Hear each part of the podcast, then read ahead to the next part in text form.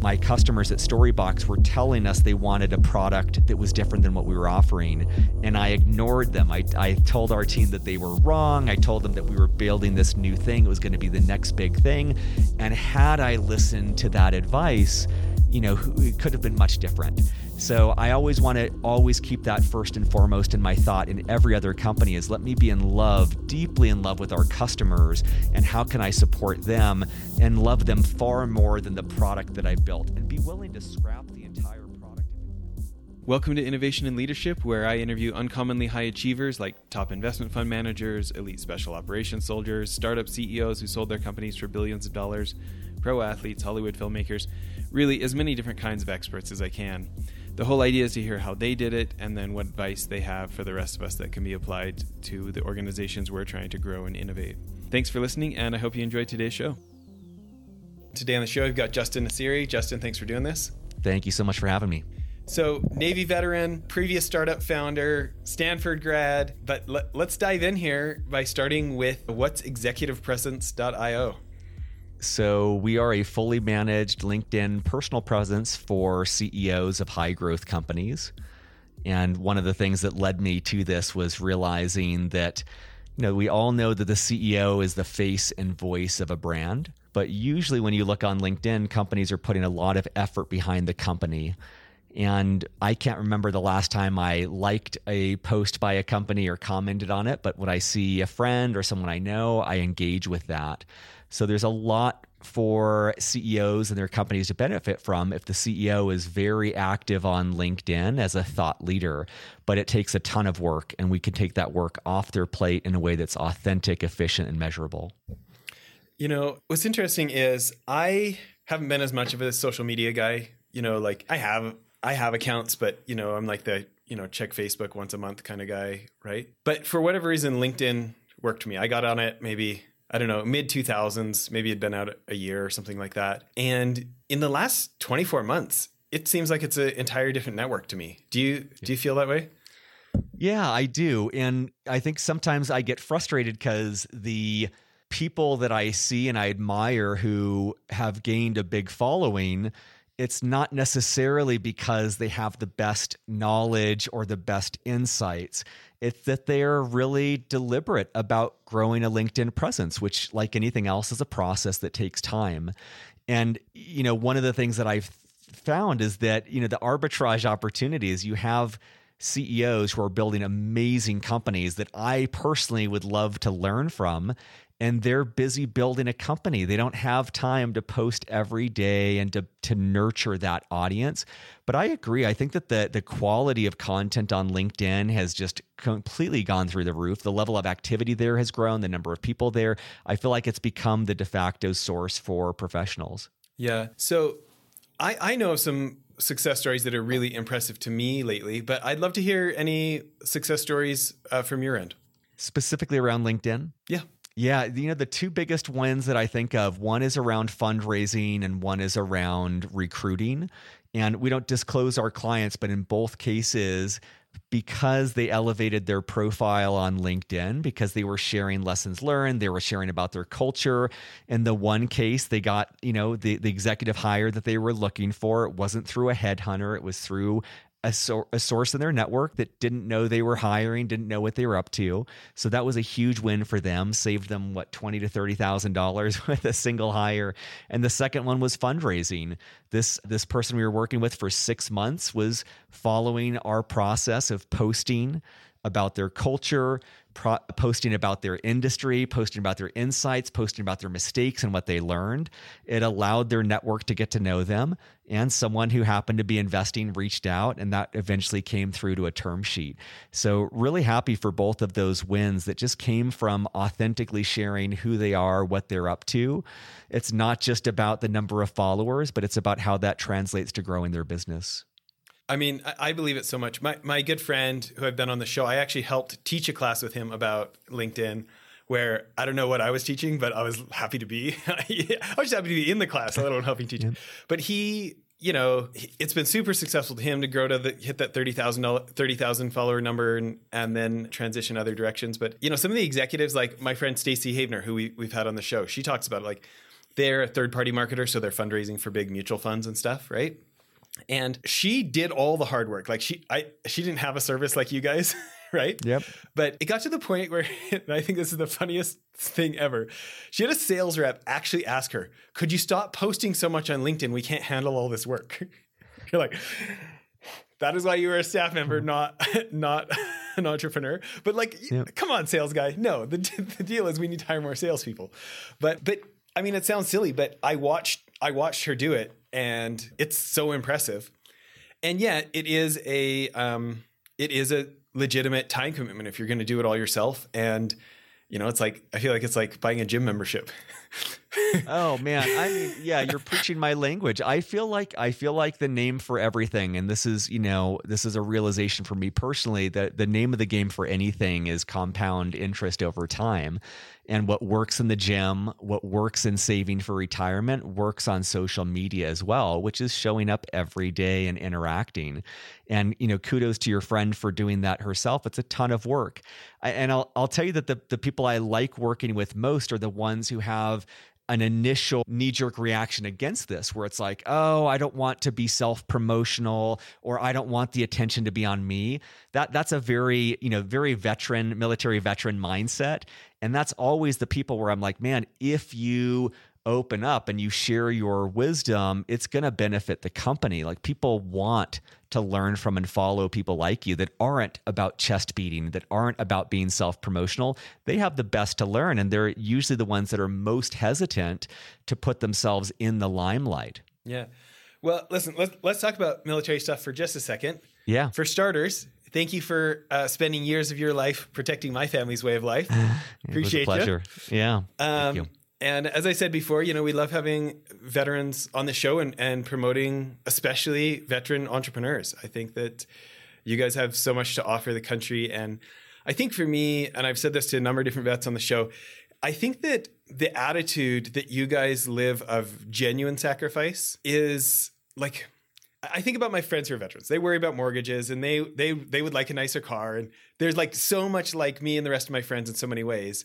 And then these other ways, they have this like genuine in the bones thing of it's not all about me. Yeah. And and I just think that it's a benefit to society that the rest of us civilians get to hang out with you guys and that you're leading companies and stuff like this. In that vein, tell us about your podcast that helps people with that. Yeah, you know, so I my story was I was on submarines for 5 years. I got out, I went to business school at Stanford and then went the entrepreneurial route. And 5 years into my startup journey, I reconnected with some friends who were still in the military at a, at a birthday party, and they were complaining about getting out, and I have no idea what I'm going to do. And it reminded me, you know, I had that same problem. I spent probably what 120 to 150 thousand dollars to go to Stanford. It was great. It gave me exposure to what I wanted to do next huge price point and huge time commitment that not everyone's able to make. So I started beyond the uniform and thought there's got to be a scalable way to help people figure out what they're going to do next. And I just, you know, one of the great things about podcasts is, you know, is I didn't have to have the knowledge, I just had to have the curiosity. So I started meeting with veterans. You're an investment banker. What is that? You know, I thought initially that was a teller at a bank when I was in the military. So it's like, okay, what do investment bankers do? How did you get here? And what advice do you have for someone seeking to do the same? And that format has gotten me to 420 episodes as a side project. I've interviewed Coach K from Duke, who's a veteran. The former CEO of Pepsi is a veteran. Jocko Willink, the best uh, New York Times bestselling Navy SEAL author, you know, Academy Award nominees, like incredible people.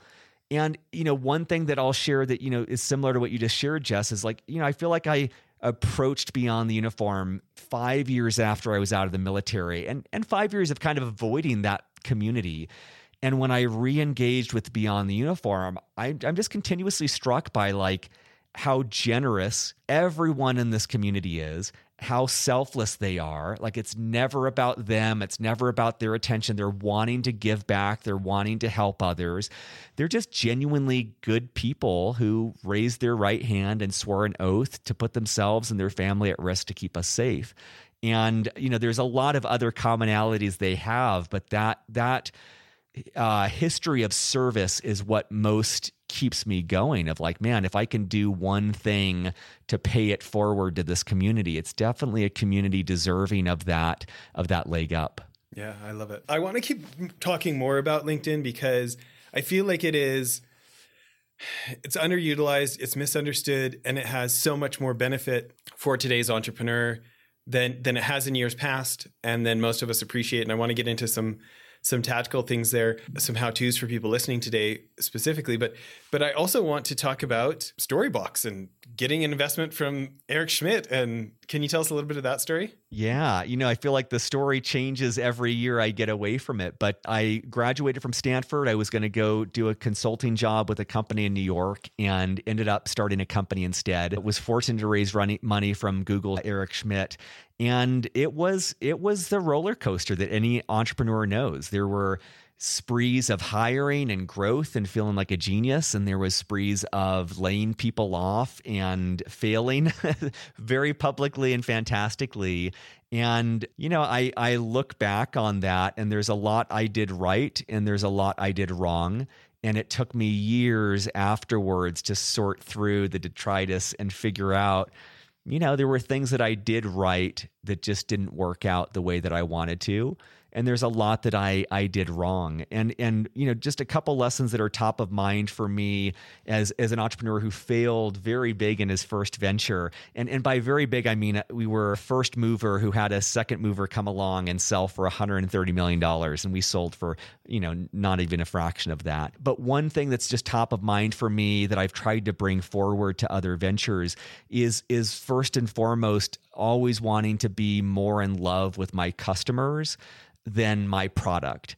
And I can think of dozens of times when my customers at Storybox were telling us they wanted a product that was different than what we were offering.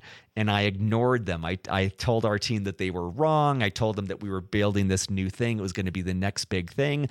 And had I listened to that advice, you know, it could have been much different.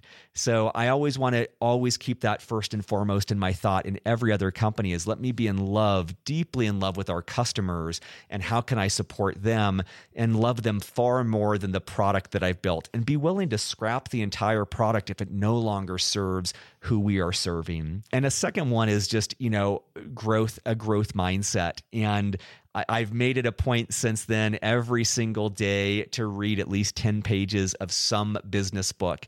And I was enjoying just, you know, some of your your other interviews, the, the caliber of people you have on your show and the quality of the advice around marketing, around building, uh, around everything is so exceptional. And I feel fortunate to live in a time where there's so many great resources to just always be learning.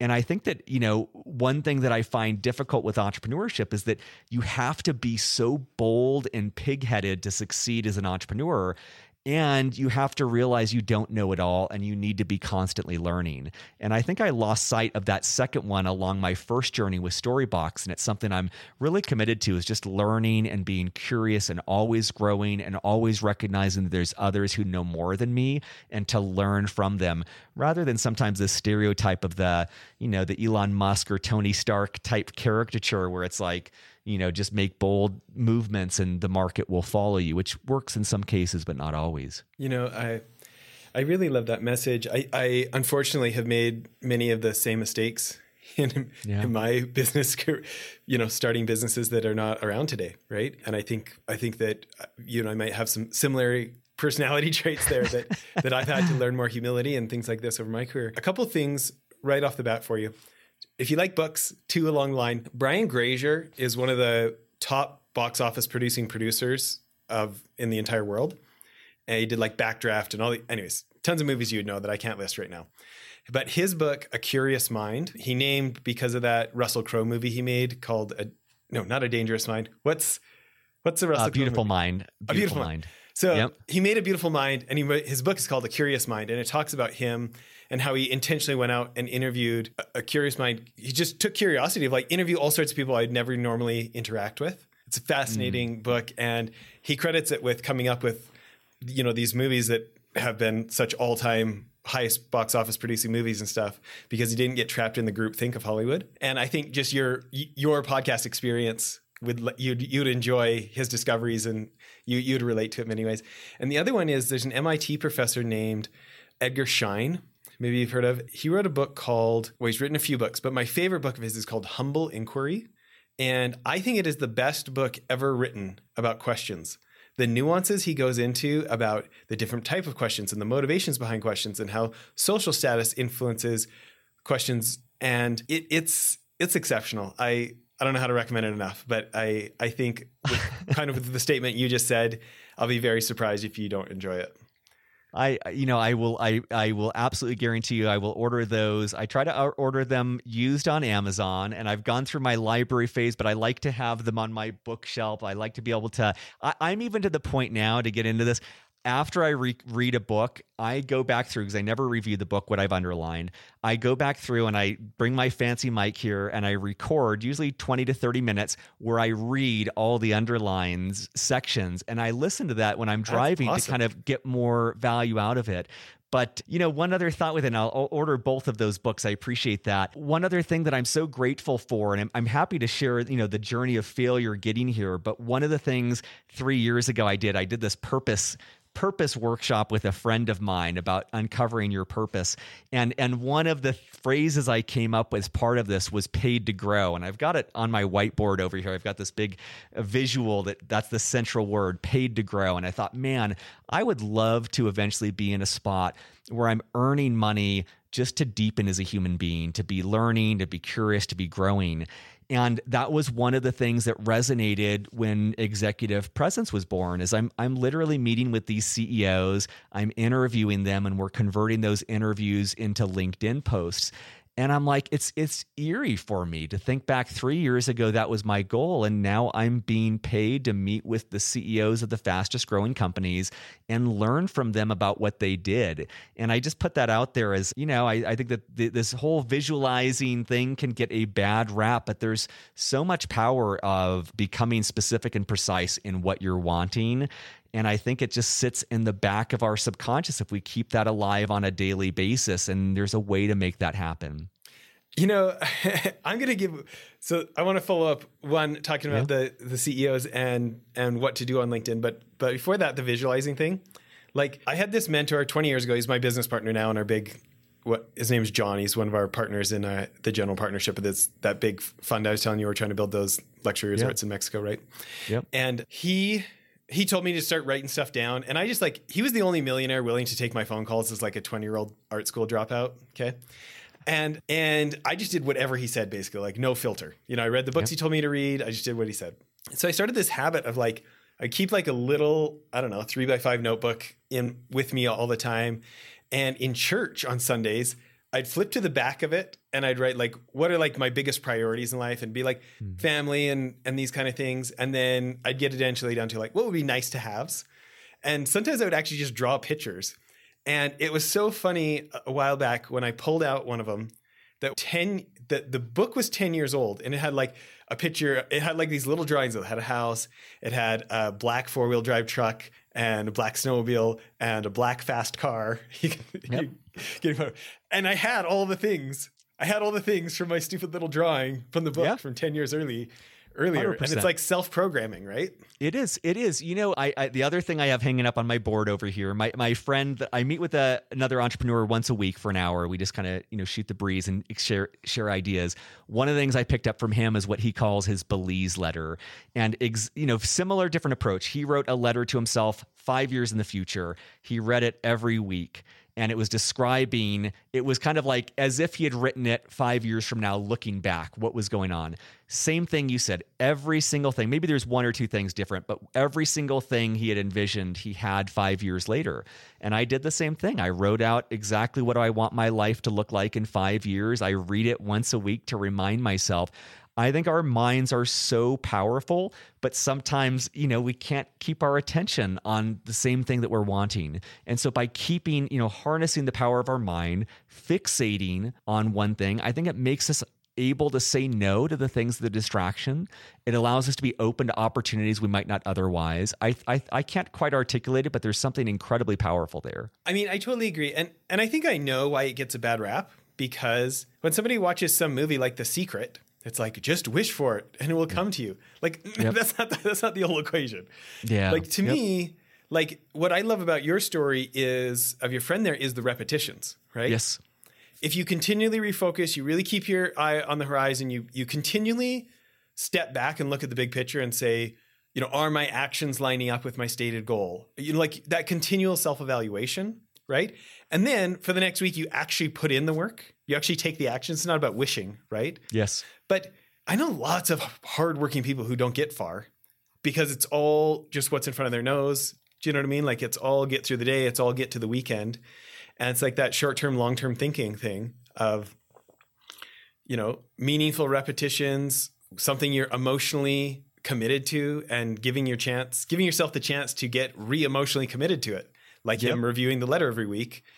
I mean, I don't care if it's I don't care if people want to call it, call it hokey or whatever. That's effective. Yeah. If you take I the mean, action during the week in between. Hundred percent. And and and I forget your story, but I think you were a professional athlete at one point or aspiring professional athlete. No, I mean I thought about not going to university to become a pro snowboarder. Snowboarder, um, that's right. Yeah. But like I, you know, it's I just bring it up because this this friend who recommended it, he was an aspiring pro hockey player. He's you know from from Canada, and then this is a practice that he and his team did. They visualized the game. Like, of course, they work their tails off on the ice practicing and in the weight room and all these things. But another tool in their arsenal was visualizing the perfect game, how it would feel to make those shots, how it would make feel to defend. And I feel like it's just nothing more than that. Yes, we're all hitting the equivalent of the gym. We're all hitting the equivalent of the field to practice, and we're bringing that mind component. It's uh yeah, it's something I'm a big believer in. Well, I've got I've got a whole bunch of questions, but let's start with this. Let's go through some practical tips for somebody who's listening today, a founder, a managing director, somebody who's in charge, who's saying, "Yeah, I've, I have noticed that some of my friends does seem like they're getting opportunities off LinkedIn, and I've always thought maybe I should do something." And I've, I've messed around a little bit, haven't done much. You know, right now we're talking at the beginning of January 2022. Yeah. As you look at 2022, what are your predictions of you know, what behaviors done repeatedly would be most helpful to a CEO this year? I, I think that one thing is one of the biggest mistakes I see is first of all CEOs just don't post or they post maybe monthly or quarterly and and when they do it's it's kind of like the generic I'm so happy that name of magazine recognized us as name of accomplishment it's just kind of like that has its place in a portfolio but it's kind of like the Christmas card card equivalent of a post I, I think that what builds a relationship is having a larger repertoire, like talking about the culture of the company, talking about the industry, talking about their own journey, and specifically the vulnerability of mistakes they've made, lessons they've learned. I think that that's what we gravitate to most is people who are willing to say, you know, this was my company, I failed. Here's my postmortem on why hope that helps. Like, I think there's a way to give advice and impart knowledge that takes courage and vulnerability. So, I, I, would say to any CEO who's excited about this, some action is better than nothing. It doesn't have to be perfect. And it's easy to look at the people on LinkedIn or any social media channel who have unbelievable numbers and then be disappointed when you don't achieve that.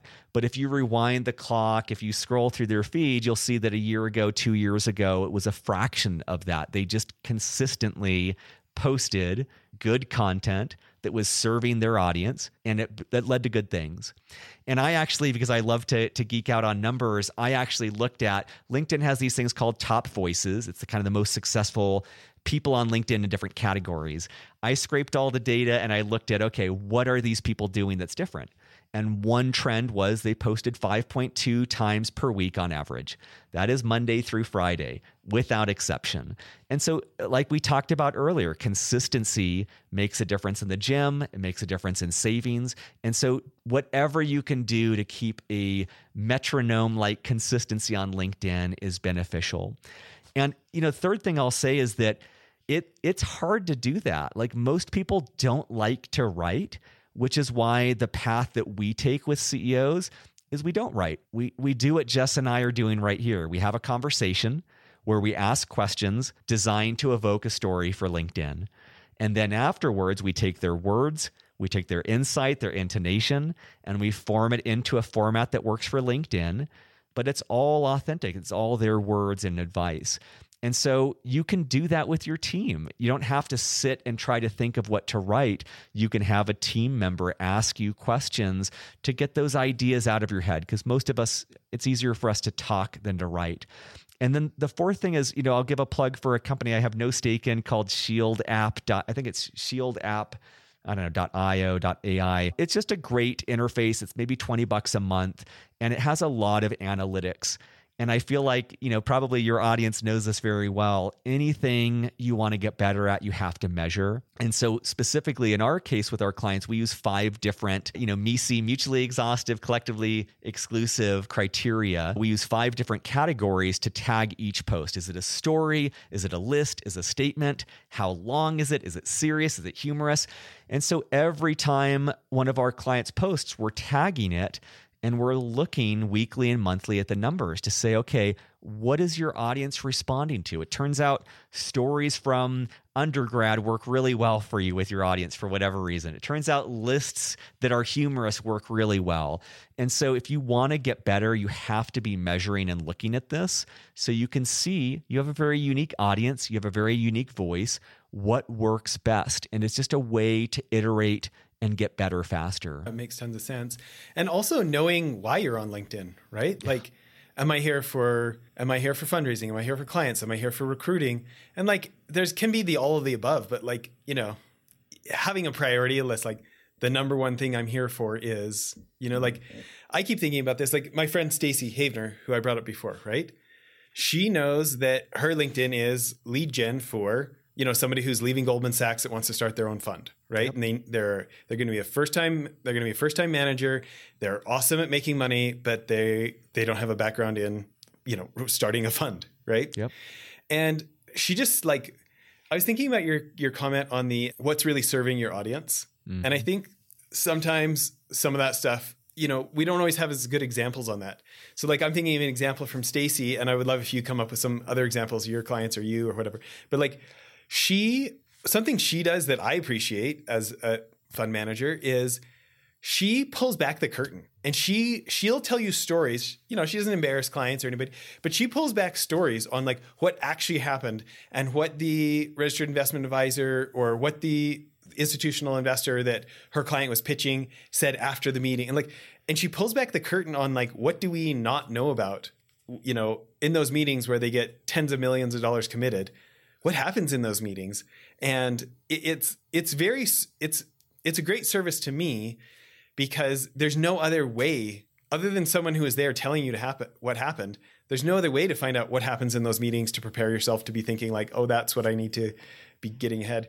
And so to me that's that feels like service. What's what's another form of service to you on the linkedin? Yeah a good friend of mine wrote a or created a documentary that's on Amazon Prime that's called Queens and Cowboys. It's about the gay rodeo and it's it's a great documentary and I remember talking with him about the documentary and he said, "Look, any good compelling story is created around tension." So in this documentary, they introduce a likable character and the tension and the question is is he going to make it to be the king of the rodeo or whatever the title is and that's what draws us into writing it or to watching this movie and and as i dissect linkedin posts that's often a common trait is that they either present something surprising or they draw you in into a situation that you're not familiar with so with your friend's example I don't know what it's like to be behind the scenes there. Like I'm immediately curious. Or if they start with a tense situation, I, I need to read to resolve that to see where that goes.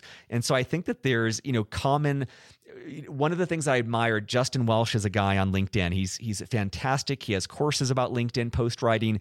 One of the things I admire about him is he's committed to the craft of copywriting, which is essentially what you're doing on LinkedIn. You're writing great copy that draws people in.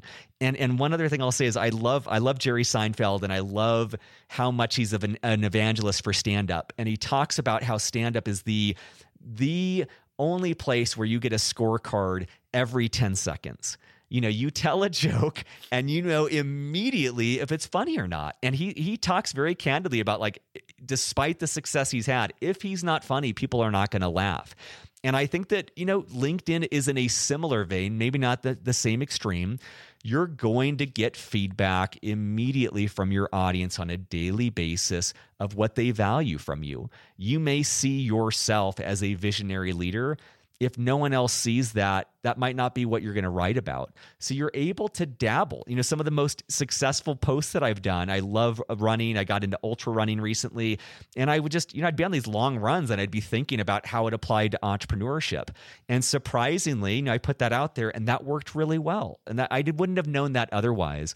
So the great thing is, you know, don't don't put this off because you don't know what your shtick is or you don't know what people want to hear from you if you're posting 25 times a week, that's 25 experiments that are going to lead you down the right path and help you find your voice, help you find your footing. Yeah.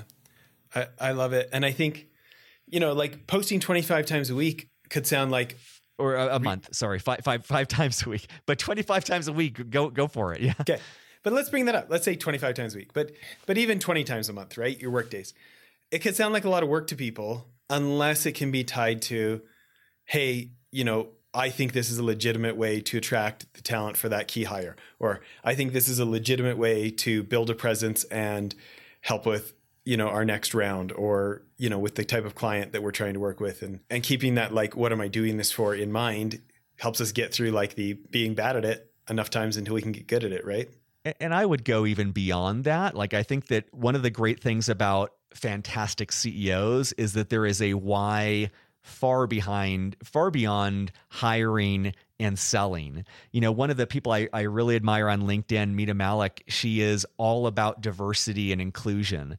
And she talked, I mean, it's so evident this motivates her of making sure that people are not outsiders, that making sure that all manner of people are accepted into a hiring environment and and that's a great why to have that be your mission and i'm imagining anyone who founded a company or runs a company there's some mission behind it you know whether it's whether i can't even think of great examples off the top of my head but like patagonia talk about a great mission like talk about a mission that resonates with me i'm buying their product even though i like Arc'teryx way more. like you go for companies that align with your values.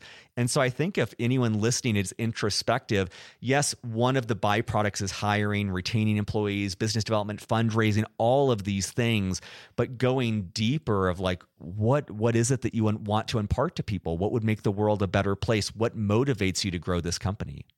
Yeah, you know, it's funny as you say that because I think about podcasting, right? And I think um, if I told people how much work it is and then told them the real reason I do it is because I learn so much and it's so fun and I've made such good friends, yeah. they'd be like, uh, I already have friends, right? But you tell them, like, oh no, I had the city of New York call up and hire us cold. Yeah. You know, their email said, I have a budget. When can I have a budget? When can we talk? you mean? Right?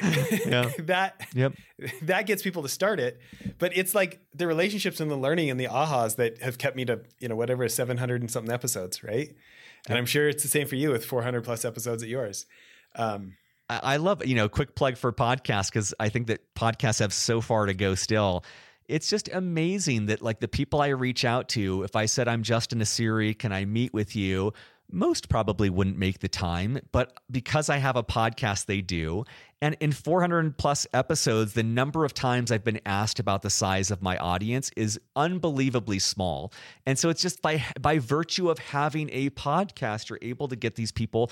And the great thing is, like, you know, you and I are having this great conversation. I'm enjoying it, and others are able to benefit this. It's just like the byproduct of a great conversation serves people in different time zones, different continents, different years. I think it's an incredible way to impart knowledge at scale. Yeah. Well, listen, we love to cut these shows in half, so I'm going to end here for part one. Everybody, please turn in for for part two with Justin.